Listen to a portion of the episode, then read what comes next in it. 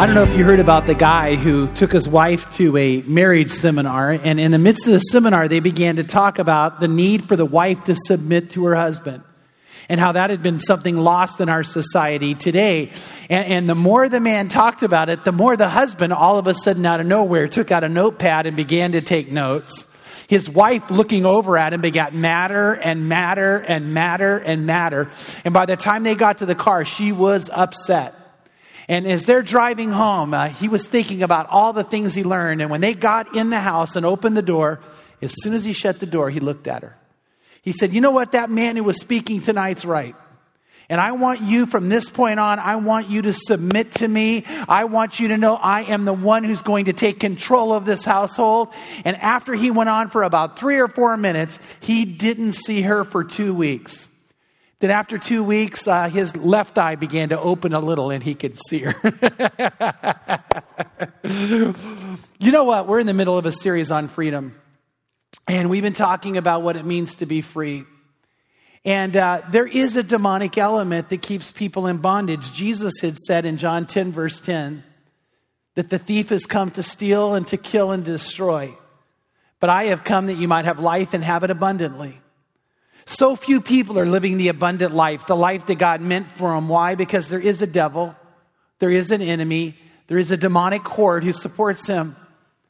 And uh, as we come into Halloween weekend, I had really thought about talking about just demons in general and talking about the demonic and the forces of darkness. But uh, then I went away to Arizona. And I was with some, some friends of mine who are pastors, and we began to talk about an issue that the church in the United States is facing. And uh, it started to create what we're calling a holy discontent. Uh, when I got back and shared it with our staff, it just kind of began to expand and grow and, and, and, take on a life of its own. And I got with our elders and their wives, and, and as we began just to bring this out, it was like you could just sense something going, and this, this kind of burning flame turned into like a forest fire of passion for us not to be caught this way. There is a demonic element. But the vast majority of us are never going to see a demon directly. Now, I'm not saying there are not demons out there, and I'm not saying they do not possess people, just as in the days of Jesus they do today. But I want to tell you there's something far more deadly than that direct confrontation. It's the demonic influence that fills the air of society. Listen to what it says in Ephesians 2 1 and 2. It says, And you were dead in your trespasses and sins in which you formerly walked according to the course of the power of this world, according to the prince of the power of the air, of the spirit that is now working in the sons of disobedience. Listen to that phrase again. We were walking according to, we were living our lives according to the prince of the power of the air who works in the sons of disobedience. This is a title for the devil. This is a title for his demonic influence. And what is it saying? It's saying he creates an air of influence that people walk according to, and they actually end up working, uh, having this work inside them. The work that happens inside them leaves them in bondage. It creates despair. It takes away the joy that God means for us to have and the love and the depths of relationships He wants for us. This, this demonic working that's there. And what it is, it's an air of influence that comes. And, and that's what's creating this holy discontent because we're seeing something happen that literally alarms many of us. Uh, when I was thinking more about it and praying about it, I went to Zephaniah chapter 1, verse 12. Listen to what it says. It says, It will come about at that time that I will search Jerusalem with lamps. This is God. God says it will come about at that time that I, the Lord God, will search Jerusalem with lamps, and I will punish the men who are stagnant in spirit, who say in their hearts, The Lord will not do good or evil. Now, I want you to think about the power of what's just said. God says, I'm going to have a day, a moment in time where I come to judge this world. And I'm going to come in exact judgment. I'm going to come and hunt down. I'll take a lamp and anybody who's cowering and trying to hide, I will search them out so that I might judge them. Now we know that God is going to judge those who are immoral. We know that God is going to judge those who are abusive. We know that God is going to judge those who are given to lying and deceit. But are you ready for who else God's going to judge in equal, in equal harshness? Those who are stagnant in spirit. Uh, uh, some of the other versions that are translate this word complacent. I'm going to hunt down the person who's complacent. I'm going to go after them. I am going to judge them. God says if you're just lukewarm, if you're just like willing to, to languish and not live your life with this holy passion, this excitement, uh, fervency that God wants to cause each one of us to live with, He says, I'm going to come after you. I'm going to hunt you down. General Booth, who founded the Salvation Army, said if God can only answer one prayer, his prayer would be this that every single person who's a Christian would be dangled over hell for one minute. He said, after that, we would never be the same. After that, we would do whatever we could to see people be saved from such a horrible place. After that, we would call people with a passion to a love of God.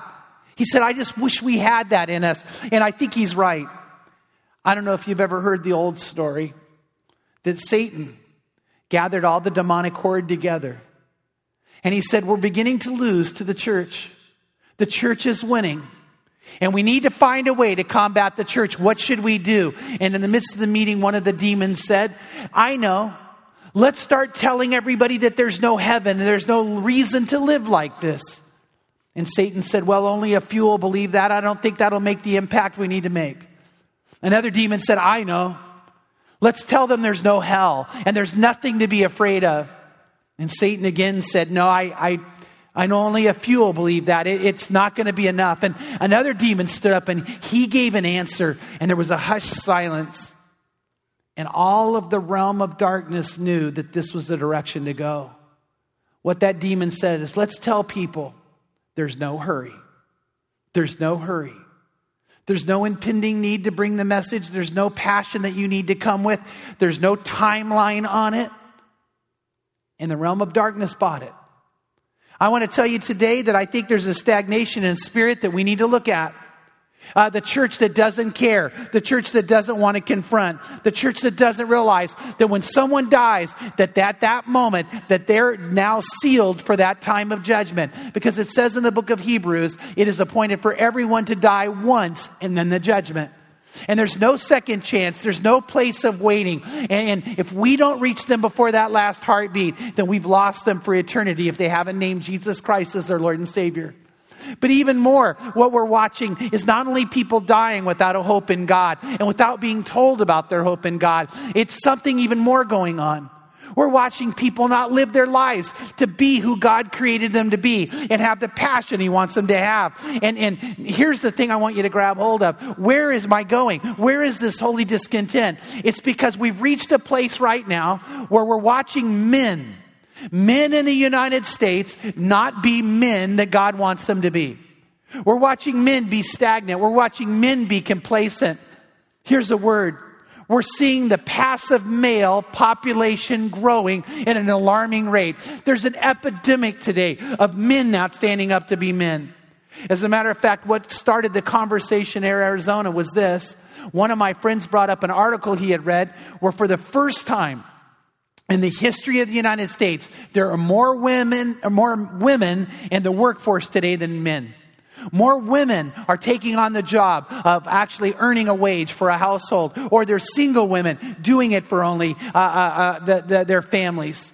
There was an interview done of CEOs of the seven growth sectors and they asked this question of CEOs, the seven greatest growth sectors in our economy. They said, Would you prefer to hire men or women? And the answer that came back is women because they're more motivated. Uh, we've hit a time where women are better educated. We hit a time where there are more women who are declaring engineering as their major than men. Now, I'm not anti woman. And if you're a woman listening to this, let me tell you something. No one's asking you to back off. No one's telling you not to be a person of excellence. And I want to say this if men aren't going to lead, then lead. I mean, we can't wait. We can't hold off. And if you're a strong woman, you be ever stronger. And you make men compete with you. But every man who's listening, I'm saying this rise up. Don't complain. Don't get a bad attitude. Don't have a poor me pity party moment. Stand up and be a man. And we need to go and take this world for Christ. And we need to not tell the women to back off. We need to say we're going to join you in taking this country and this world for Jesus. We're going to take down the gates of hell. And by doing that, we're going to be everything we're supposed to be. That's God's great desire for us. Do you realize we're hitting a place today where we're even forcing the women of our country to have to fight our battles for us? Uh, uh, Lockheed Martin, which is the defense contractor, three of their four major divisions are being led by women today in leading our battle in the defense. Now, again, I'm not anti woman, but why is this? I believe it's because men have become passive. There's a little town in Mexico. I was just watching this on the news recently. Some of you saw it. It's so overrun with crime and drugs that people literally are quivering in fear. That the last three police chiefs have been murdered. And then no one wanted to be the chief of police until now a 22 year old woman has risen up. She's now the chief of police, and every single police officer is a woman. Again, I'm not being anti woman. I got to ask a question Where's the men? And the sad thing is, is they were showing her, knowing she's probably going to be murdered, as she takes on a major drug cartel with her and a few other women. You got to ask, why aren't the men at least there supporting her? You see, here's what I want you to know it's not just in the workforce, it's not just in the realm of education, it's in the church. And when the prince of the power of the air, the, the devil himself is causing people to walk against what God's called them to be. He's this thief that's caused them to literally find themselves stolen from and killed and destroyed. And this destruction happens also as a destruction of spirit, where we don't have the spirit of the living God with this passion and desire raising up within us. Something's wrong. And we can't allow that to happen. We can't be that kind of person. We can't let that occur. We need to be people who scream out the call of freedom and the cry of freedom so people are rescued from hell and rescued from destruction and rescued from despair and rescued from things that keep them in bondage.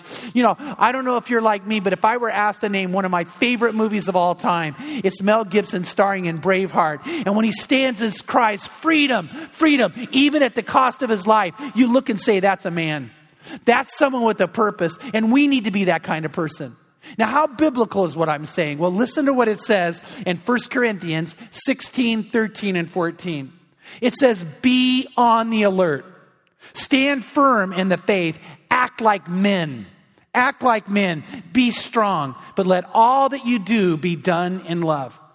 Now, think about that. He says, I want you to be on the alert. And what we're doing is we're looking around right now and saying, What's going on? What's going on in this country? What's going on in this world? And we're on the alert. And by the way, in the church today, do we see the impending danger of the prince of the power of the air, the demonic, literally causing men not to be the kind of men they should be, husbands not being the kind of husbands they should be, fathers not being the fathers they should be, where their children can look up and see a strong man standing for the cause of Christ. When we see women who are left not to, not to have to worry about a husband now who's domineering, but who's one who's absent and no reason, there's no way that God has ever called for a man to be domineering and authoritative in that way. But the reality is this we need to be people who stand strong, who love, who care, who have that kind of a desire. You know what? These are times where we need men to be the leaders of their families. We need men to be leaders in their marriage. Now, if you're a woman right now, you might be saying, man, that sounds so chauvinistic. But let me make sure you understand that definition. The definition of true spiritual leadership of a man in the family is that you become like Christ towards your wife. You know what that means? That means you're the lead lover in your family. You lead by loving and loving with passion. And we need women in our church and we need women in the realm of the church at large to be loved with passion by their husbands. Proverbs 5 says we ought to be intoxicated by that love and we need to throw it out in a way that's meaningful to the wife and it needs to be there. And so we need to be the lead lovers, loving our wives, loving our children, leading out in a love for God. I, uh, uh, as I was getting ready for this, I've gone to some women who I respect, who are strong who are intelligent, who are effective in their lives.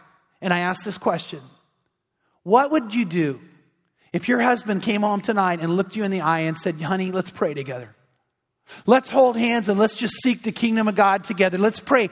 And you know what? Every single one of them said, I would love that. Not because these women aren't going to be strong and not going to be effective. These are great women doing great things. But you know, they're not threatened by the fact that their husband would rise up and be a spiritual leader and would grab their hands and say, Pray. They would love it, they would want it, they would desire it. And two of them said to me, The only time we've ever prayed as a couple is when I brought it up. And it kills me. It kills me. Now, now, why is it because there's something about saying, come on, let's go. Let's be a person with passion who lives their lives the way they're supposed to. God's great desire is that. And so we need men who are leading out in prayer and they're leading out in love. And by the way, ready for this? They're leading their children. They're not relegating the school to teach their children, although we have great schools in our country. They're not relegating it to the church to teach spiritual things, although the church ought to partner with you. It's where a father says, I am going to pour myself into the life of my child spiritually.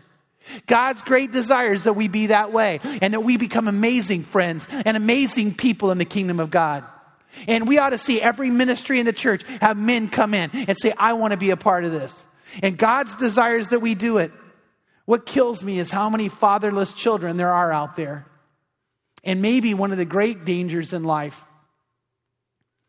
is when they're fatherless with a man actually sitting in the home. His body's there, but his heart isn't. His body's there, but there's no passion for his family and for his children. And maybe that hurts just as bad, or maybe even worse, that they're sitting there like almost this zombie, void of any true effect in the life of their children. And by the way, I want you to know this that studies have shown it's not just boys who need a father, it's girls. Young girls who need a dad to pour into them and teach them that they're beautiful and valued and loved. Um, Reba McEntire had a song that I want to read the words from that I just got to tell you. When I was in youth ministry, I could almost quote this song over girls who felt this way. It's called The Greatest Man I Never Knew. It says, The greatest man I never knew lived just down the hall. And every day we said hello, but we never touched at all. He was in his paper. I was in my room. How was I supposed to know that he thought I hung the moon? That he thought I was something? She never knew it. She said, The greatest man I never knew came home late every night. He never had too much to say because too much was on his mind. I never really knew him. And now it seems so sad. Everything he gave to us took all he had. Then the days turned into years and the memories to black and white. He grew cold like an old winter wind blowing across my life. The greatest words I never heard, I guess I'll never hear. The man I thought would never die, he's been dead almost a year. He was good at business, but there was business left to do. He never said he loved me. I guess he thought I knew. How many young daughters look at the dad and say, Would you just love me? Would you just be there for me? Would you have something in your life that says, I'm going to be a man of excellence in the life of my daughter? How many young sons are looking up, wanting desperately for that father to not be some distant figure, but to love them with passion? And here's the thing that's not just a, a problem in this country, it's a problem in the church. And it becomes worse in the church when we know that God's called us to be better. God's called us to be greater. God's called us for more purpose. God's called us to be someone who stands strong. And we need to do that no matter what the circumstances are. God is saying in 1 Corinthians 16 13, He says, act like a man, be passionate, be bold, be strong. That's who we need to be. A lot of us recently got really caught up in a book called In a Pit with the Lion on a Snowy Day. Mark Batterson wrote it, and I would highly recommend that book to everyone, to women, but also especially to men. We need to read it and grab hold of it. In it, you begin to understand the heart of God. Now, think about this. Jesus said in John 10 10, there's a thief that's come to steal, to kill, and to destroy. But over here, I have come that you might have life abundantly.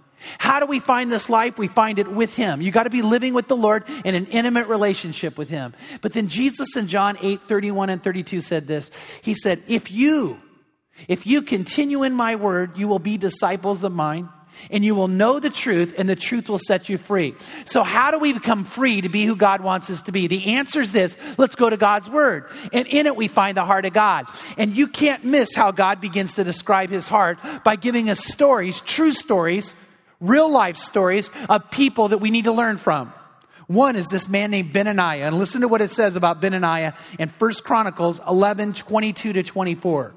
It says, Benaniah, the son of Jehoiada, the son of a valiant man of Kabzeel, mighty indeed, struck down the two sons of Ariel of Moab. He also, listen to this, he also went down and killed a lion inside a pit on a snowy day. Drive that in your mind. He went down and killed a lion inside a pit on a snowy day. Verse 23. He killed an Egyptian, a man of great stature, five cubits tall. Now, in the Egyptian's hand was a spear like a weaver's beam. But he went down to him with a club, snatched the spear from the Egyptian's hand, and killed him with his own spear. These things Benaniah, the son of Jehoiada, did, and had a name as well as the three mighty men. Why does God talk about the mighty men in the time of David? Why does he spotlight three mighty men in particular? Why? Because God loves men like this. God wants men like this. God says, I'm going to go to Jerusalem with the lamp, hunting down men who are hiding and passive when they should be out there fighting the battle with an Egyptian twice their size. They should be going down into the pit and fighting the lion on a snowy day. And now think about this. He had the tenacity, he had the motivation to go into the pit and hunt the lion down. But today, that's not what we're seeing. And I know, by the way, I know that there are godly men who are in this church. So I know it's not every man. I know this church is filled with men who are ready to get in the pit with the lion. But I want to tell you, if you're not that kind of a man, you need to think about it because you're being influenced by the prince of the power of the air. Listen to what it says in Proverbs 22 13. The sluggard, the passive man, the man who doesn't have passion, the lazy man says this. The sluggard says, There is a lion outside, I will be killed in the streets. Now think about that. There's a problem outside. There's a lion outside. And if you're a Benaniah and you hear there's a lion outside, you want to go take out the lion. You can't wait to get in the street to fight him. But the complacent man, the passive man, he cowers from things. He doesn't face things. He doesn't go after them. He doesn't want to be someone who makes a difference. When we have a problem to face, everybody who's a passionate God, uh, God indwelt person begins to understand it's the possibility for an amazing miracle. And you say, but my problems are big, big. And we say, yeah, but our God is bigger and we need to rise up. Well, the, the enemy is strong. Well, let him be, think he can stand before me. I'm going to go take him down. If there's a lion in the street, let's go take out the lion. Let's don't let it keep us out of the fight. That's who we need to be. And in this culture today, the church ought to rise up like never before and stand against the prince of the power of the air. The most demonic thing that could ever happen is for us to sit back and be passive in such a time as this. And the men, all the men of the church today who are standing strong and godly, need to be joined by those who are ready to get ready to fight the fight. David, we're told in 1 Samuel 13 14, was a man after God's own heart. Have you ever thought about why David had to be David? It's because Saul refused to be David. Saul was chosen by God to be king. He was chosen by God to lead. He was chosen by God to rise up, and he refused to do it. In 1 Samuel 10 22, it says this They were coming to, to make Saul king. They were coming to call him out to be the one to lead them into victory and to set them free from their bondage. And in 1 Samuel 10 22, it goes, Therefore they inquired further of the Lord, and they said, Has the man come here yet? Where is this man who's going to be king? Who's seven feet tall, who stands head and shoulders above the rest, who God has put his hand upon? And it says this So the Lord said, Behold, he's hiding in the baggage. Now, now God had already told Saul, he, I, am going to make you the king.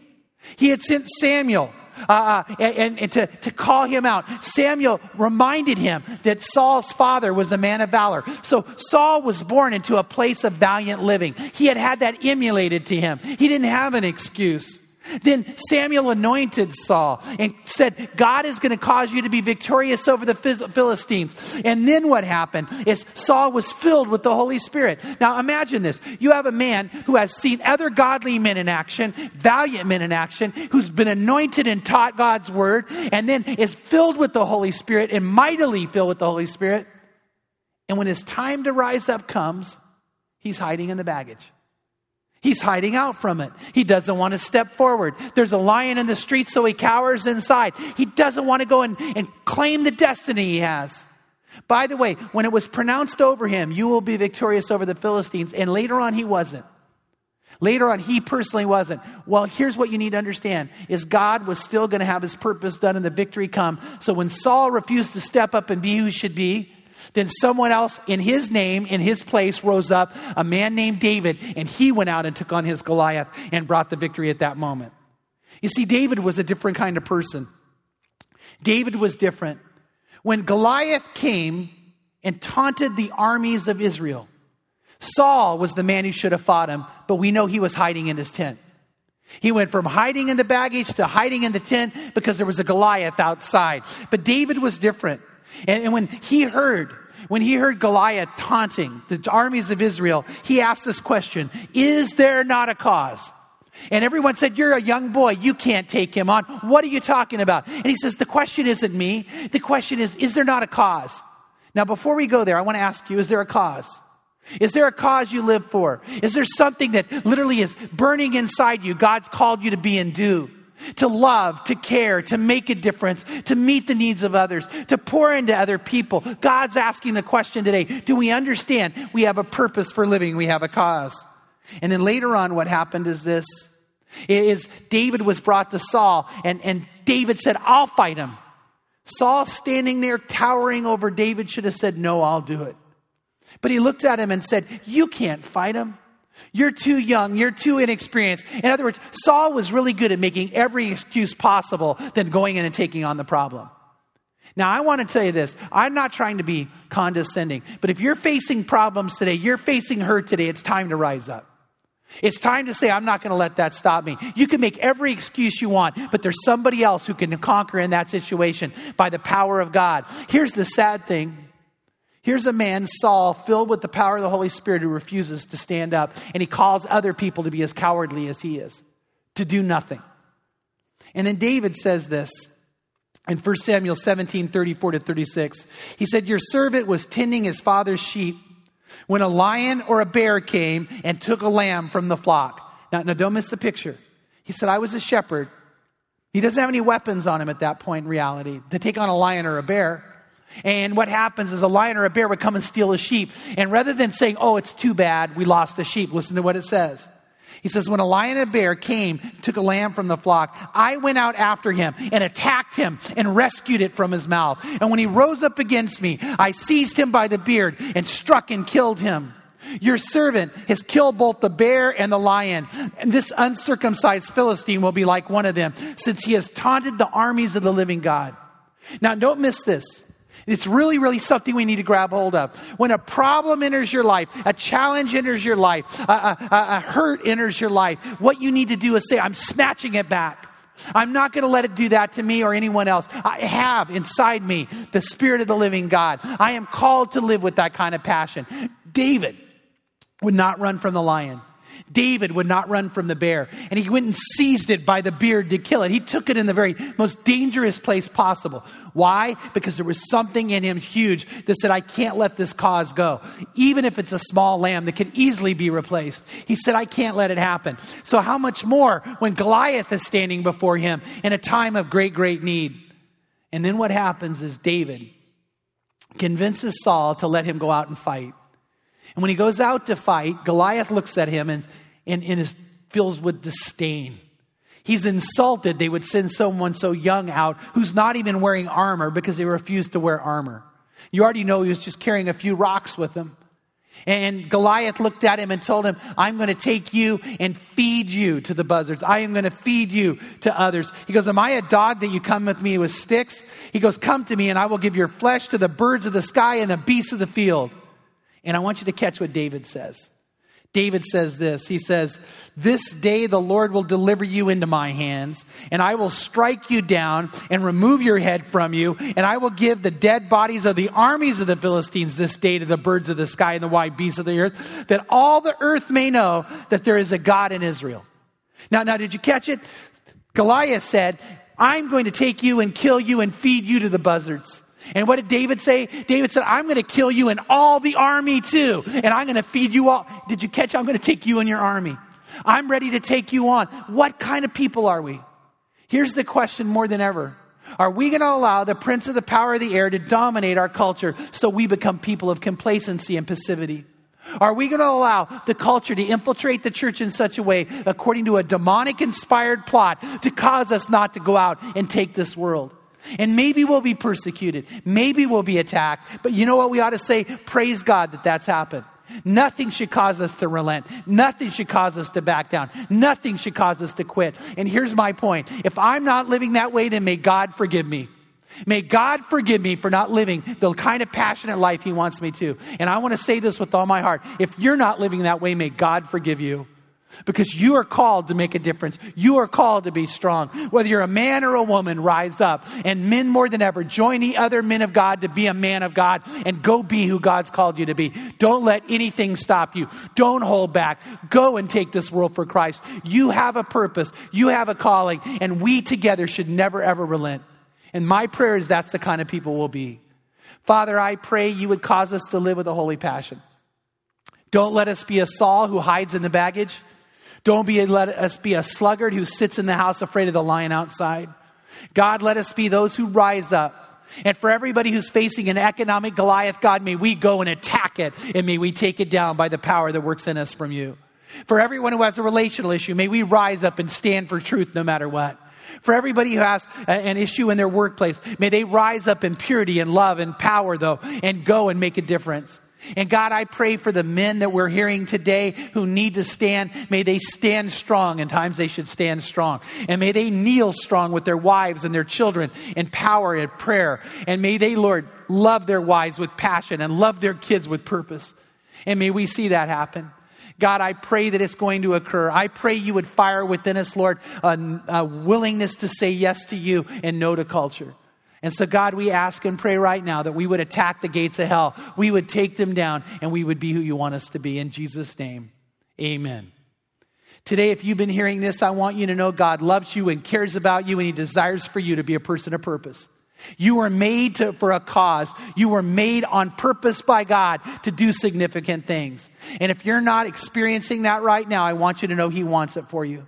Jesus warned that there would be a thief who tries to keep you from it, but he also promised that he wants you to have it. And if you want it, all you need to do is open up to him. And you might say, but how do I do that? And here's the answer you pray. And right now, I'm going to lead a prayer. And if you want to start living that life and being that person that God wants you to be, I'm going to ask you to pray this prayer with me. Pray these words Say, Lord Jesus, I know you love me. And I know, Lord, you died on the cross to forgive me of my sins, to heal me of my hurt and my pain, to free me from fear, to make me alive, to make me new, to make me yours. And I say, Yes, I want this, and I want you. So I open my heart to you. Please fill me with your love and fill me with your spirit and help me be who you have created me to be and to live, to really live the life you have for me. For this I pray in Jesus' name. Amen. And if you prayed that prayer today, get ready for an amazing life that God wants you to have, but never veer from it, never let go. Get ready to live the life that's filled with joy, that has a peace that passes understanding, but is empowered by the very Holy Spirit. We want to help you more than ever live that life. So, right now, if you would click on the next step button, people would love to again pouring into you and helping you know what to do next. Also, if you want, you can email us. You can email me at chuck at crossroadschurch.com. And I would love to just send some things your way to help you grow in Christ. But no matter what, let all of us live our life for Him the way we should. God bless you. God bless you richly. And have a great day.